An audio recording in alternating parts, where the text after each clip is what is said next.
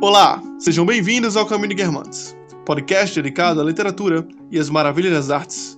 E no episódio de hoje nós vamos falar sobre a formação do imaginário. Eu sou Joelson Matias. Oi, meu nome é Karen. Oi, aqui é Hector. E esse é o Caminho de Guermantes. O que é imaginário? Como formar? Esses são termos agora um tanto comuns em algumas conversas e em alguns nichos que tratam sobre a educação e sobre como a cultura pode ser usada pela educação ou para outros fins mais, entre aspas, elevados. Mas é sempre uma dúvida constante entre as pessoas que escutam pela primeira vez o termo imaginário. Inclusive, em pouco tempo, o termo imaginário se tornou algo clichê, algo não totalmente dito, algo não totalmente definido. E nosso objetivo aqui não é definir por completo, mas deixar um pouco e falar também das nossas visões e das nossas opiniões acerca deste grande construto que é o imaginário humano. Eu acho que, de fato, essa é uma palavra que aparece em muitos nichos e aparece também nos nossos podcasts, né? Às vezes a gente está falando sobre algum assunto, toda vez que a gente cita a literatura clássica propriamente dita, acaba surgindo esse termo, formação do imaginário. E muitas vezes a gente não define muito bem do que a gente está falando por entender que as pessoas já entendam mais ou menos sobre o que se trata. Aí o propósito aqui é definir da, da nossa maneira, claro que não vai dar para abarcar tudo, e também expandir esse tema. Então, falar qual é a relação do, do, imaginário com a memória, a relação do imaginário com a vivência na realidade, com diferença para a vivência, sei lá, somente na imaginação.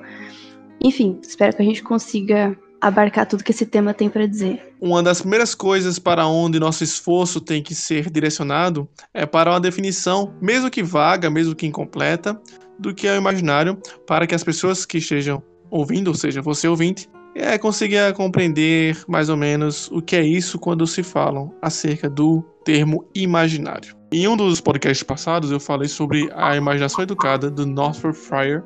E basicamente ele é o cara que trouxe essa questão do imaginário, né?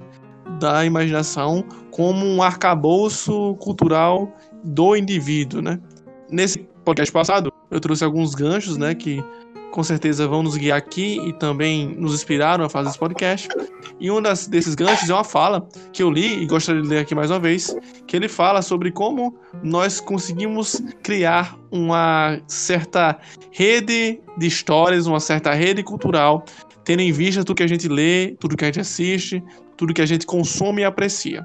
Ele fala aqui na, na Imaginação Educada, página 41, abre aspas. Estamos toda hora associando nossas experiências literárias.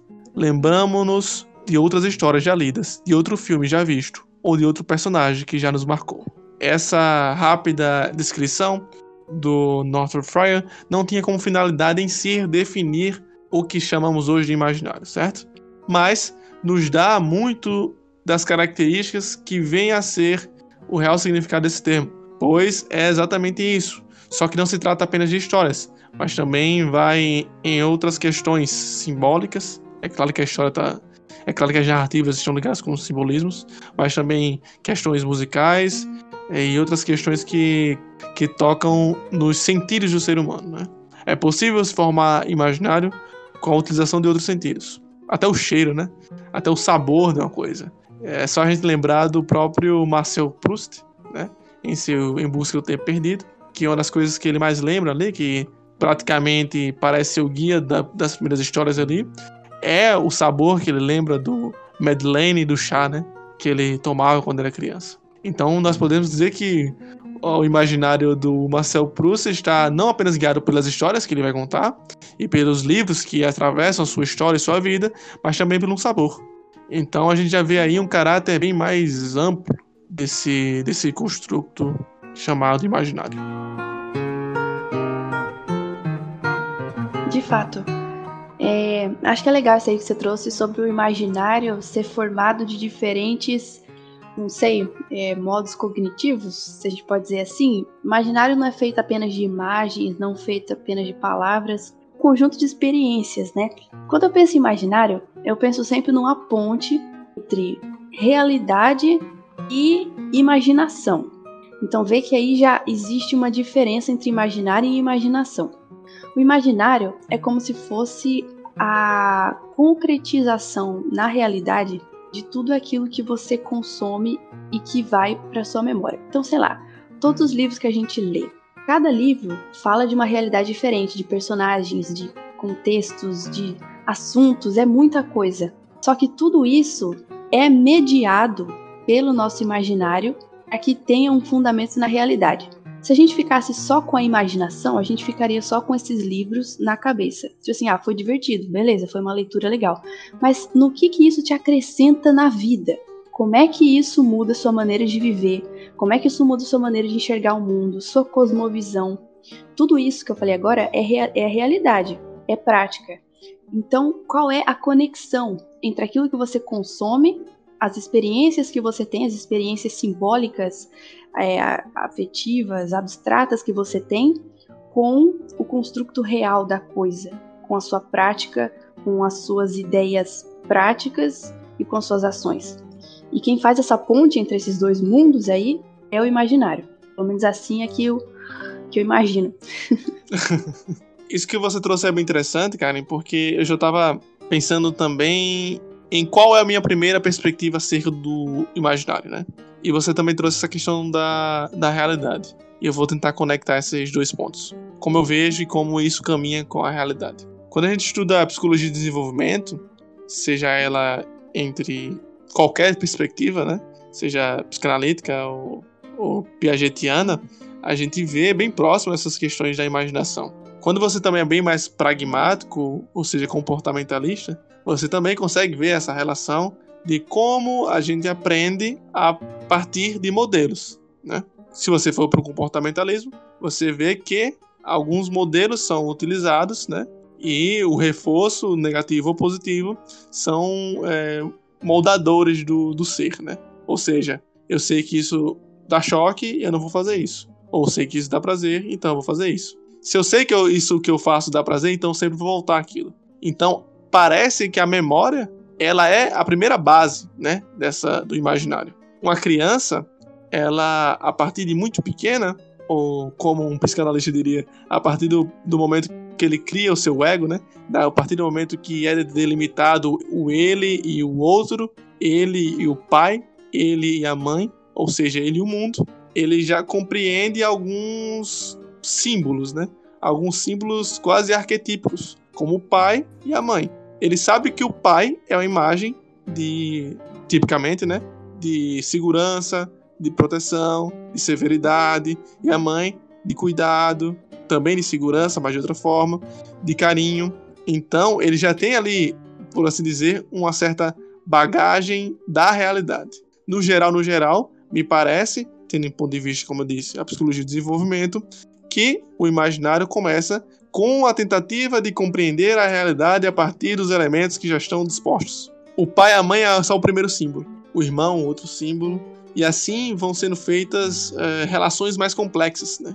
E um imaginário bem desenvolvido nada mais é do que a conexão e a elaboração de vários outros símbolos mais complexos e a tentativa de aplicação dessas, dessas variáveis em outros contextos. Não, então, quando você estava falando, eu estava lembrando muito de uma aula que eu tinha visto, onde o professor falava basicamente sobre a gente enxergar um material e começar a pensar em várias uh, decorrências desse material. Então, por exemplo, você olha para uma garrafa, começa a pensar uh, de onde foi originado o plástico dessa garrafa, de onde foi extraída a água, por onde ela passou, qual foi a etapa de tratamento uh, desse material, enfim.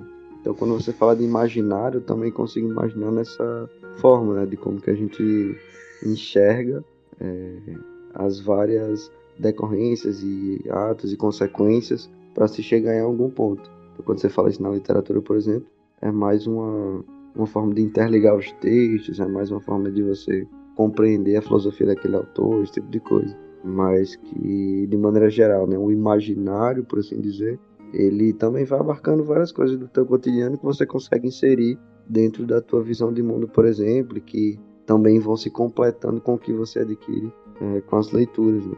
Acho que é um pouco disso também. Sim, sim. Parece uma questão de repertório, né? capacidade que você tem de acumular certos conhecimentos que juntos vão fazer sentido ou juntos vão poder serem aplicados a outra situação, né? Ou você tem várias outras situações que juntas explicam um outro uma terceira situação, sabe? Então é bem essa visão holística de tudo, né? Do, essa visão holística do fenômeno em si. Sim. E, e realmente, essa conexão entre vários aspectos que, que acabam formando o imaginário, às vezes se dá pelo, pelos próprios arquétipos, acredito. Tipo assim, imagina um arquétipo em uma escala menor. A formação desses arquétipos também fazem parte da função desse imaginário. Quando você lê vários livros, você forma na sua mente é, pequenos arquétipos de pessoas, de tipos humanos, por exemplo. Então você vê ali o Homem do Subsolo, por exemplo, que é um mini arquétipo que existe aqui no Caminho de Guermantes. A gente consegue ver esse tipo de gente em vários personagens diferentes, mesmo que não tenham nenhuma relação entre si. Isso aí é uma função do imaginário. Por quê? A partir da junção de várias características em comum em diferentes personagens, a gente conseguiu montar uma persona, certo? E essa persona não existe apenas nos livros. Então a gente não vê ela ali é, apenas nas ficções, mas também na vida real. Isso ajuda você a entender melhor uma certa filosofia, ajuda você a entender melhor, sei lá, um colega de trabalho, alguém que. Então, ver como tudo isso tem aplicação na realidade também. E essa mediação feita entre esses mini arquétipos das ficções e a sua prática na realidade é, é, é feita pelo, pelo imaginário, né? Tanto que em um certo momento do, do livro, o Northrop Fryer vai falar que ler lhe ajuda no desenvolvimento da empatia. Porque você tem acesso a vários casos, por assim dizer, variáveis, né, da experiência humana. São vários tipos, né? Acho que a falou essa palavra. São vários tipos que você vai ter acesso. Que é claro que não define a pessoa. Não é que, ah, esse tipo é assim, logo eu vou taxar o outro desse, desse jeito assim. Óbvio que pode me servir como guia, né? Já que eu tive acesso a essa experiência antes, eu vou poder lidar melhor com essa pessoa que tem essa experiência parecida. Mas se você lê muito, se você constrói várias narrativas, né? Ou melhor, quando você constrói uma, a sua única narrativa de visão de mundo a partir de outras narrativas, você tem esse arcabouço maior que vai lhe permitir fazer melhores conexões. E parece que, querendo ou não, está bem conectado, né? Conexões conectado com a questão da, da aprendizagem mais, é, por assim dizer, neuropsicológica, né? Conexão neuronal, né?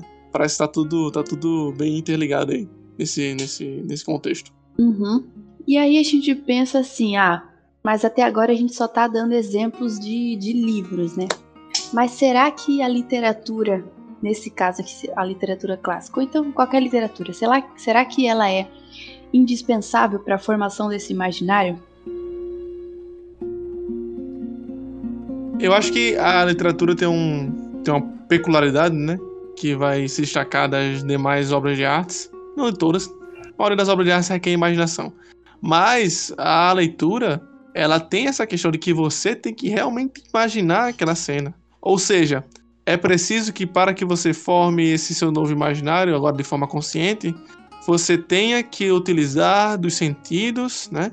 Que de certa forma são um imaginário já. É, você, desde pequeno, consegue formar o seu imaginário de coisas. Ah, é só TV, isso aqui é uma parede, isso aqui é uma porta, isso aqui é uma mulher, isso aqui é um homem, isso aqui é um filho, isso aqui é um pai. Os papéis, sejam eles humanos ou das coisas, né? Então, e você precisa saber ler também, né? Então, existe uma sequência de coisas, né? Para que você cons consiga construir é, esse construto. Construir esse construto é massa. Mas a imaginação, ela parece algo que está acima de tudo isso, né? É por isso que o pessoal fala em alma, por isso que a filosofia gosta de falar muito sobre a transcendência, né? Como o Hugo de São Vito fala, existem coisas que são intelectíveis, ou seja, só são acessíveis a partir do intelecto. Não são empiricamente visuais ou acessíveis pelos sentidos normais. Só o intelecto uhum. consegue. E uma coisa dessas é a, é a imaginação. Agora, tem uma diferença entre imaginação e imaginário. A imaginação é algo é, bem aleatório, para assim dizer, é, sem sistematização. Ele corre livre, solto. E não é que seja ruim por isso. Muitas coisas boas saem daí, né? O próprio Luiz Lavelle fala que vocês têm que estar aberto aos pensamentos que a imaginação nos traz e estar pronto para captá-las na hora que você é, recebê-las, por assim dizer. Pois elas vão fugir e não vão voltar mais. Só que o imaginário é exatamente a capacidade que nós temos de pegar essa informação que veio solta e sem direcionamento na imaginação e trazer para o nosso repertório, para a nossa sistematização. É claro que essa sistematização pode acontecer de maneira quase inconsciente. Um exemplo que a gente estava conversando aqui antes de começar o podcast é que o nosso imaginário, eu estava falando com o Karen, o nosso imaginário é bem baseado na TV, né? A gente conversa as coisas sobre a televisão. Então, todo mundo sabe quem é, lá, os trapalhões. Vai falar, ah, os trapalhões, né? Ou você faz uma piada assim e você sabe quem é Faustão, tá parecendo Faustão. Falou que ninguém, que nem um personagem tal. Então, esse nosso, nossa cultura é bem baseada nisso, a cultura brasileira e moderna, basicamente, do século 20 e 21. É, esse é o nosso contexto. E a gente nasceu nesse contexto, logo não tem como fugir muito disso.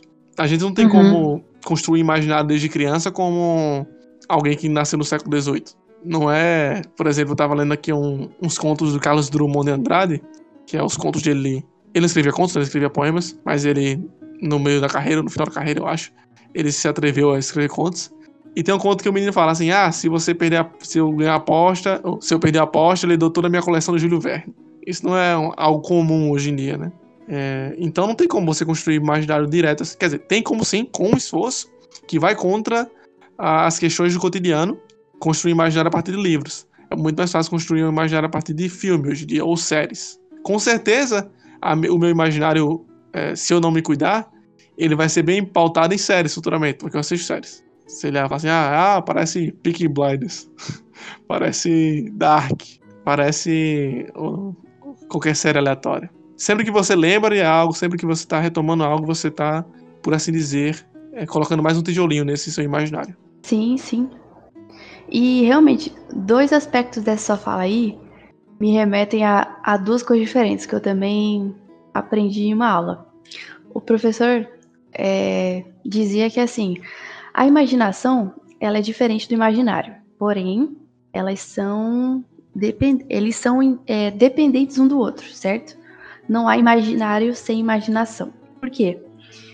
Porque toda imaginação tem um pouco de si. Então, por exemplo, quando a gente está falando aqui que o imaginário é uma coleção de, é um repertório, é um, uma construção de, de, vários elementos narrativos, literários, de, de experiências que se juntam aí dentro e acabam fazendo parte de você. A partir do momento que ele faz parte de você, há algo de você nele. Então, por exemplo, não é apenas uma reconstrução, não é apenas uma repetição, um espelhamento. Não é como a gente pensa assim, é, como é a memória. Não. Quando você imagina um elefante, por exemplo, você imagina um elefante na sua cabeça e essa criação, ela é toda feita por você. Mesmo que existam elefantes, o que há aí na sua cabeça é uma reunião de todos os elefantes que você já viu na vida e tá formado numa imagem, entendeu? Só que essa imagem é criação sua. Então o imaginário, ele não é apenas um reflexo direto daquilo que a gente consome, não é uma repetição mas ela é um, reaproveitamento, uma reconstrução daquilo que já existe e, e daquilo que você conseguiu absorver e a partir disso consegue aplicar na própria vida. É legal isso aí, tanto que o imaginário tem um caráter pessoal, não é apenas um repertório, uma coleção de coisas aleatórias, mas é algo que faz parte da, da personalidade, faz parte do seu agir no mundo, né? Isso, isso me lembrou uma coisa interessante, porque ao primeiro momento, quando você fala assim, Karen, parece que então é subjetivo, mas não quer dizer que exatamente seja subjetivo, porque, como disse o Victor Meirelles, que é o administrador do Instagram e do Instituto Lavelle, perguntaram assim para ele uma vez: é, se a beleza é objetiva, onde é que está a subjetividade? Aí ele respondeu: como vai se acessar a beleza objetiva se não for pela nossa subjetividade? É, é como se a nossa subjetividade fosse passível de alcançar a objetividade que há nas coisas, né? O cavalo é objetivo, um cavalo e ponto, acabou. Só que nós temos um trabalho é, subjetivo nisso. Da mesma forma como falamos na, no podcast passado, o escritor ele deve, a princípio, se utilizar das estruturas é, já estabelecidas, né? As estruturas homéricas, as estruturas já estabelecidas pela poética de Aristóteles, por exemplo. Mas ele não precisa repetir. Utilizar estruturas não está limitado, pois, com as estruturas já dadas, ele pode, por meio de sua subjetividade, cunhar algo de objetivo. Também, Joelson, aquilo que você comentou antes sobre como a nossa, o nosso imaginário é formado por coisas baixas às vezes, não sei se a gente pode dizer assim, mas é uma pena a gente não ter personagens literários como referência para coisas que a gente vê, para coisas que a gente ouve, e nem que a gente tenha coleções de Júlio Verne para apostar, né?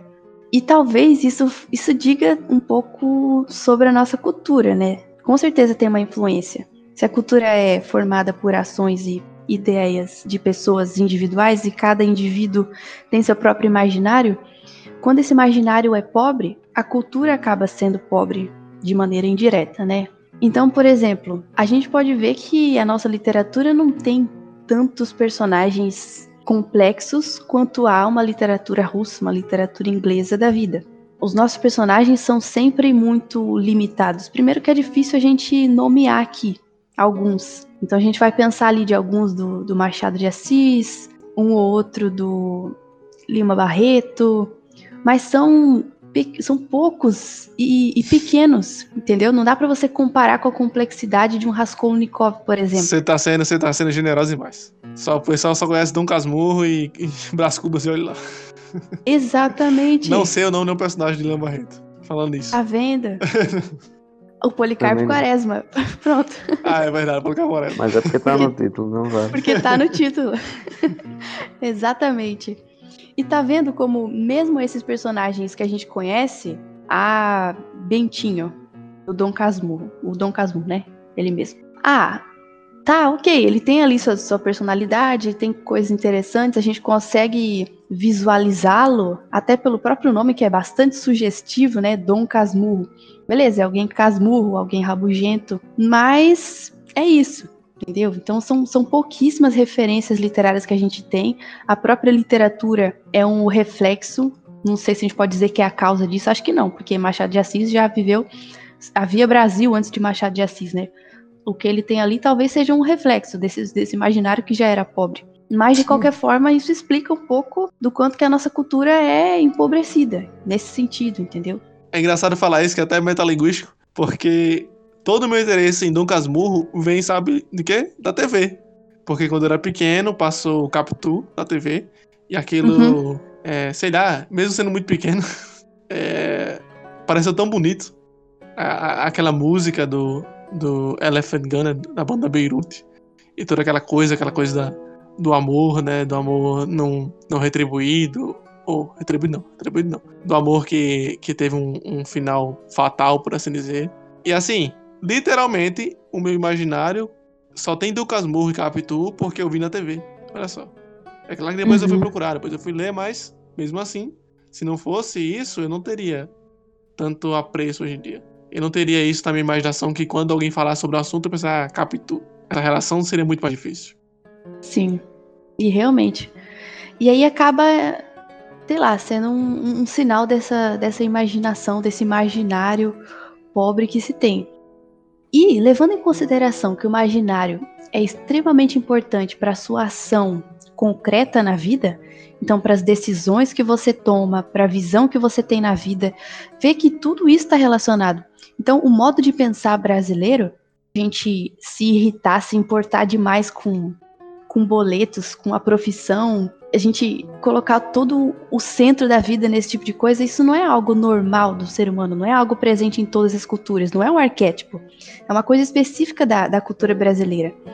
E que com certeza tem algum correlato nessa, nessa pobreza da, da literatura. Até porque o conhecimento que a gente adquire da literatura tem um propósito, que é fazer nos abrir para a variedade da experiência humana. Então, quando a gente lê, a gente absorve diversos tipos humanos, beleza? Isso tudo ajuda a gente a viver e ajuda a gente a entender melhor a nós mesmos e as pessoas com quem a gente convive. E tudo isso que há na literatura, todas essas pessoas e tudo aquilo que acontece ali, tá ali porque é possível e não necessariamente porque aconteceu. Então, toda ficção tem um quê de realidade exatamente nesse sentido. Tudo que a gente encontra nos clássicos são coisas possíveis. É aí que está o correlato com a nossa imaginação. E logo isso expande o nosso horizonte, de alguma forma, e por isso que é tão útil. Se a gente conseguiu estar claro até então, pro ouvinte, eu acho que a gente já consegue entrar no ponto que é o principal. Porque, querendo ou não, é, o, imaginário, o termo imaginário se tornou uma modinha, né? Assim, no meio dessas pessoas que gostam disso. E eu acho importante, só que o problema de se tornar uma modinha é de que nós não vamos falar muito sobre isso, nós não vamos elaborar, ou seja, vai chegar um tempo em que só um grupo vai saber e nem ele vai saber direito, ele só vai estar subentendendo porque todo mundo fala que é e é assim, porque é. E é mais ou menos assim entre a gente falando isso. Tanto que a gente tá aqui exatamente no esforço de elaboração, né? Se esforçando ao máximo aqui para pôr tudo aqui na mesa e conseguir entender o que é isso. Acho importante para os ouvintes que não estão é, incluídos, por assim dizer, nesses nichos ou não, ou nessas áreas, nesses grupos, que ele entenda que tem sim uma certa modinha dentro disso. Só como eu falei, tem seu lado bom. Tendo isso em vista, existem muitas pessoas, além de mim, ou aqui de Karen, de Hector, que acreditam nisso como uma questão da existência humana, sabe? A cultura nos influencia, seja ela boa, seja ela ruim, seja ela de boa qualidade ou de má qualidade, é, levando em consideração é, características estéticas ou morais ou apenas questão de gosto, tudo isso vai incluir. Ou tudo isso vai formar a nossa personalidade também. E eh, eu lembro que uma vez é, eu tava ouvindo um podcast de Jordan Peterson, já, acho que já falei isso aqui, mas eu fiquei bem embolado quando ele trouxe a questão.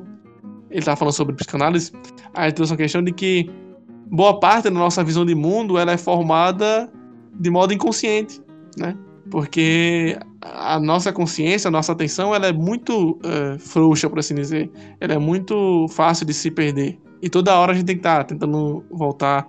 É só, só que você que lê, que estuda, pense aí um pouquinho. Quantas vezes durante a leitura, o estudo, você se perde?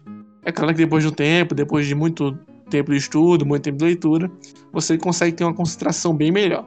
Mas no geral, no geral, você lê 15 minutos, aí para, voa, sabe nem o que está acontecendo mais, volta a página, enfim. Isso é normal, não é um problema de é, desenvolvimento. Quer dizer, pode até ser, né?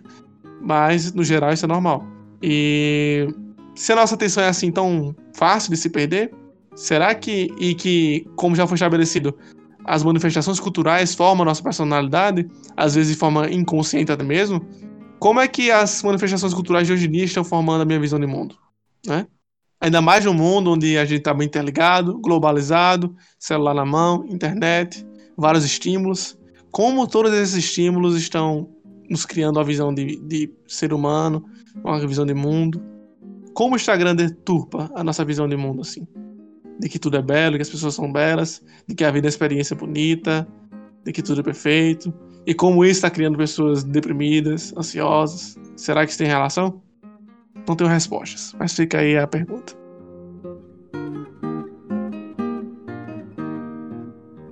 Então, agora assim, mudando um pouquinho do foco. A gente já tentou aqui explicar mais ou menos é, sobre o que é esse imaginário exatamente, qual é a aplicabilidade dele, e agora a gente se pergunta como é que ocorre essa formação. Então a gente já partiu do pressuposto aqui, e todo mundo concorda, pelo menos aqui nessa conversa, de que esse imaginário ele é formado.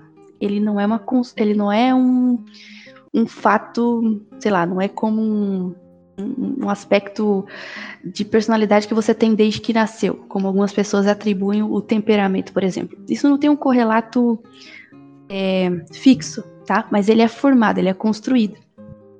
E o imaginário, como a gente comentou aqui, ele é feito de diferentes coisas. Às vezes esse processo é inconsciente. Você não escolheu nascer no Brasil, isso é fato. Você não escolheu estar envolto nessa cultura, e em assistir TV todos os dias e não ter uma formação familiar que o possibilitasse crescer envolto de livros e personagens é, literários. Nada disso a gente escolheu. E a gente também não escolhe os programas que passam na TV. Então, ver como o imaginário tem um pouco, sim, desse é, dessa independência, né? Dessa involuntariedade. Porém, não é só disso que é feito o imaginário. Uma vez entendendo do que ele é feito e sobre o que ele se trata, existe sim a possibilidade de você tomar as rédeas disso. É claro que depende é, não apenas da sua vontade, mas também, sei lá, de uma consciência, de um, de um estado de consciência que o possibilite para isso. Tipo assim, uma criança não necessariamente conseguiria fazer isso. É preciso que primeiro você compreenda e tenha vontade de, de fazer isso. E aí agora fica a discussão, né? É possível? Vocês acham que é possível? Eu já disse que sim. Acredito que sim, há um pouco de, de voluntariedade nisso. Você construir o seu próprio imaginário. Você ser o seu próprio formador. É um negócio bem, bem coach mesmo. Mas, e se é possível, como é que isso acontece? Como que isso poderia virar realidade? Na prática mesmo.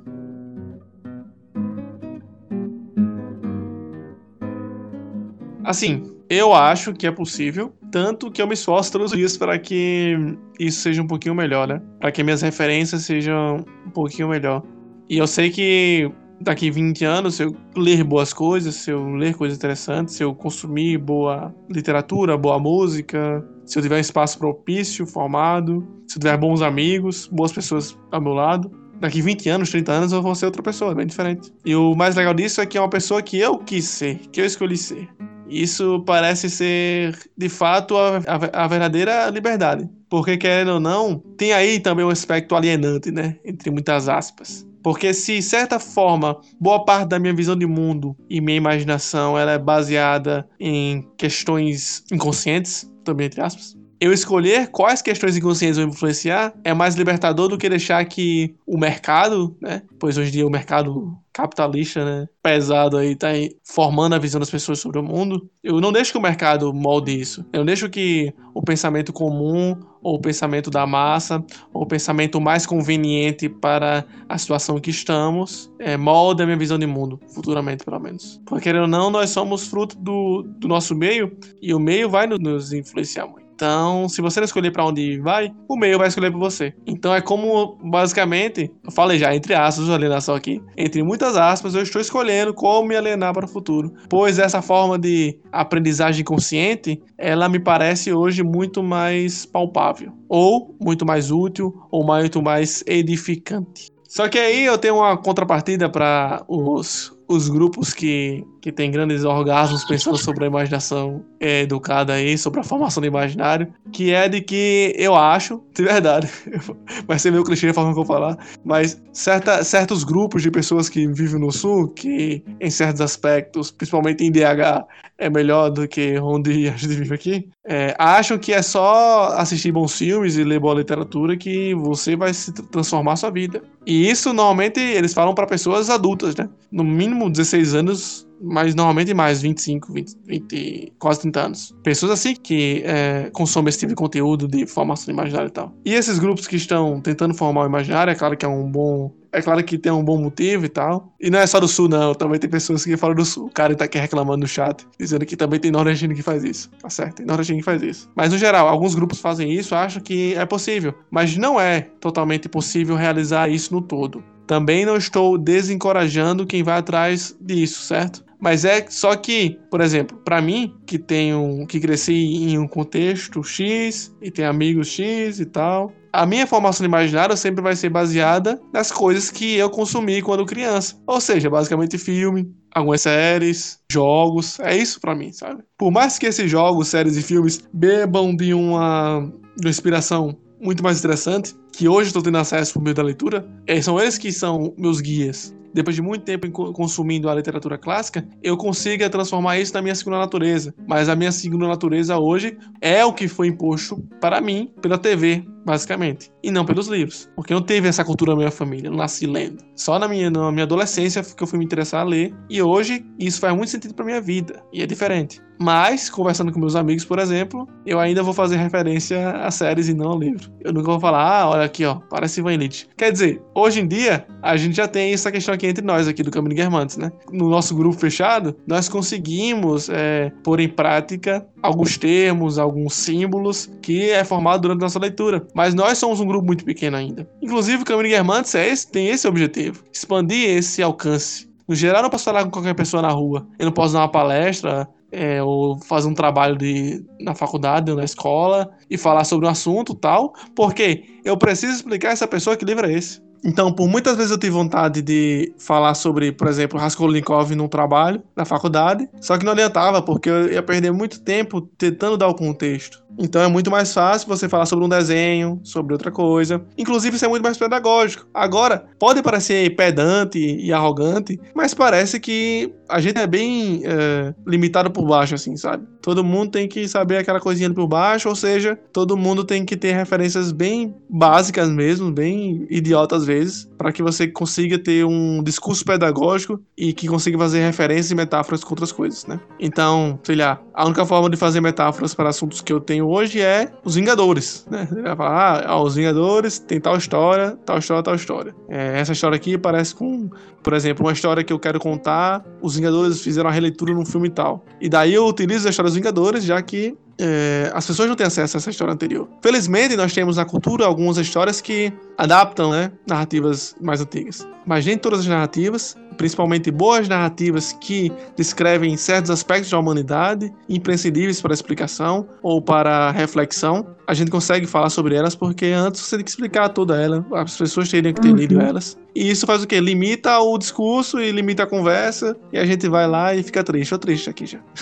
É, e, e, realmente, mas isso aí é um negócio interessante, porque é exatamente essa função do mito.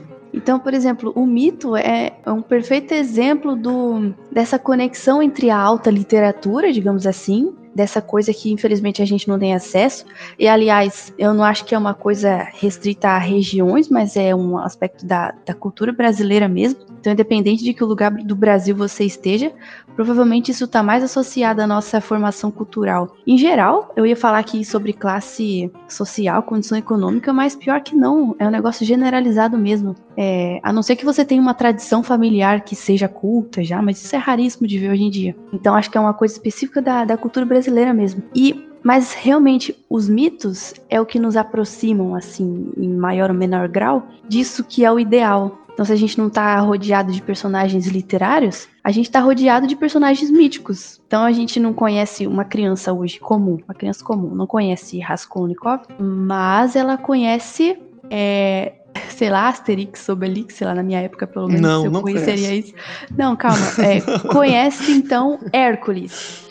Conhece é, a Chapeuzinho Vermelho, que é um mito. Entendeu? Conhece a Cinderela. Então, vê como essas pequenas histórias são conexões, sim, ao mito e o Rei Leão, tá vendo? T tudo isso aí tá, tá impregnado. É claro que é muito pouco, mas ainda tá. É o que nos salva, Sim. de alguma forma. Sim. E o que talvez é, motive o interesse de uma criança, por exemplo, pelos livros, é essa conexão que ele vê nos filmes, nos desenhos. Então, essa releitura dos, dos mitos talvez seja um aspecto positivo da nossa cultura ah, eu... que, que ainda há. Uma experiência minha. Eu comecei a ler porque. O primeiro livro que eu li, eu tenho ele aqui até agora, porque eu jogava um jogo muito conhecido chamado Deus da Guerra, God of War, e era sobre mitologia grega. E eu fiquei muito interessado naquilo, né? Eu joguei muito, jogar direto, porque ele era bem, era bem difícil quando eu era pequeno jogar. E eu gostava muito de desafio, enfim, e eu jogava, jogava, e a história era muito boa, tinha um enredo muito massa mesmo.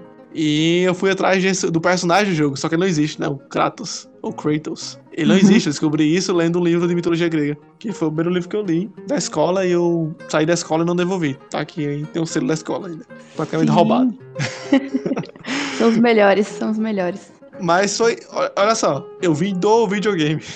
Inclusive, uhum. outra coisa que me influenciou mais ler mais ainda durante a minha adolescência foi ter jogado outro jogo chamado Assassin's Creed, que ele fala muito sobre história. Mais uma vez, o enredo principal não existe, mas me chamou a atenção todo o contexto histórico, porque ele era bem é um jogo que é bem bem feito nesse aspecto, porque você vai no, no sei lá, numa igreja assim e tem o nome da igreja. Ou tá lá no Istambul e a ponte de Istambul que foi construída por Michelangelo. Aí tem toda a história assim, sabe? Você passa muito tempo naquele jogo lendo sobre os cantos, os pontos de referência, sobre as figuras históricas. É, se você joga o, o, Assassin's Creed 2, tem lá o, o Papa, o Borgia, né? O Papa Borgia Alexandre II, eu acho o nome dele. Enfim, tem Leonardo da Vinci. Várias figuras, coisas que querendo ou não, formaram meu imaginário para que hoje eu possa estar buscando isso em outras leituras. Isso, exatamente. Então, é, a gente ainda tem isso, ainda bem, uns remanescentes aí.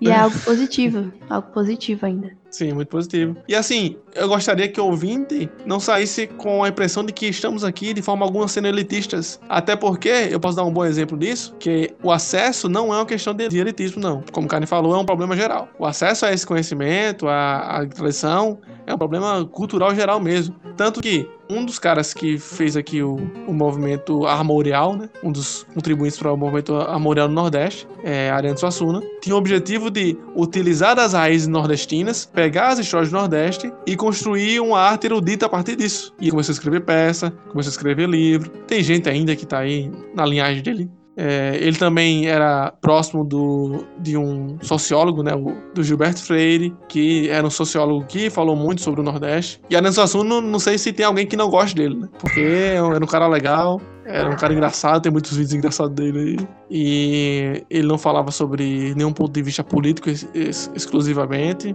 E o pior de tudo, ele só é conhecido, sabe por quê? Porque tem um filme do Aldo da Compadecida. Se não fosse o filme, ninguém conhecia. Ninguém conhece as obras dele se não for o Aldo da Compadecida. Tá vendo aí como a TV ainda é a maior formação do imaginário? Até a formação do imaginário do nosso próprio, da nossa própria região, da nossa própria terra aqui no Nordeste é, tem que vir da TV. Verdade. Pra respeitar quem não gosta de Ariano Suassuna, não, hein? Pelo amor de Deus. o cara era muito bom. Muito bom mesmo. Eu tava aqui tentando pensar em exemplos também, igual você deu, mas, mano, eu, minha, minha cultura foi feita de Cocoricó, só. Só assistia Cocoricó. Era TV Cultura. Mas eu não lembro de nenhuma cultura vindo da TV Cultura. Vila Sésamo, não sei. E pior que, pensando aqui, todos esses mitos que a gente tá falando aqui, eles foram reconstruídos pela Disney, né? Pelo menos assim, até agora eu só consegui pensar na Disney. Que, sei lá, Pequena Sereia, Hércules, Rei Leão, tudo isso é Disney. E, tipo, Rei Leão tem, tem raiz em Shakespeare, né? O Sim. pai da Pequena Sereia é o Tristão, é um deus grego lá, o, o Poseidon.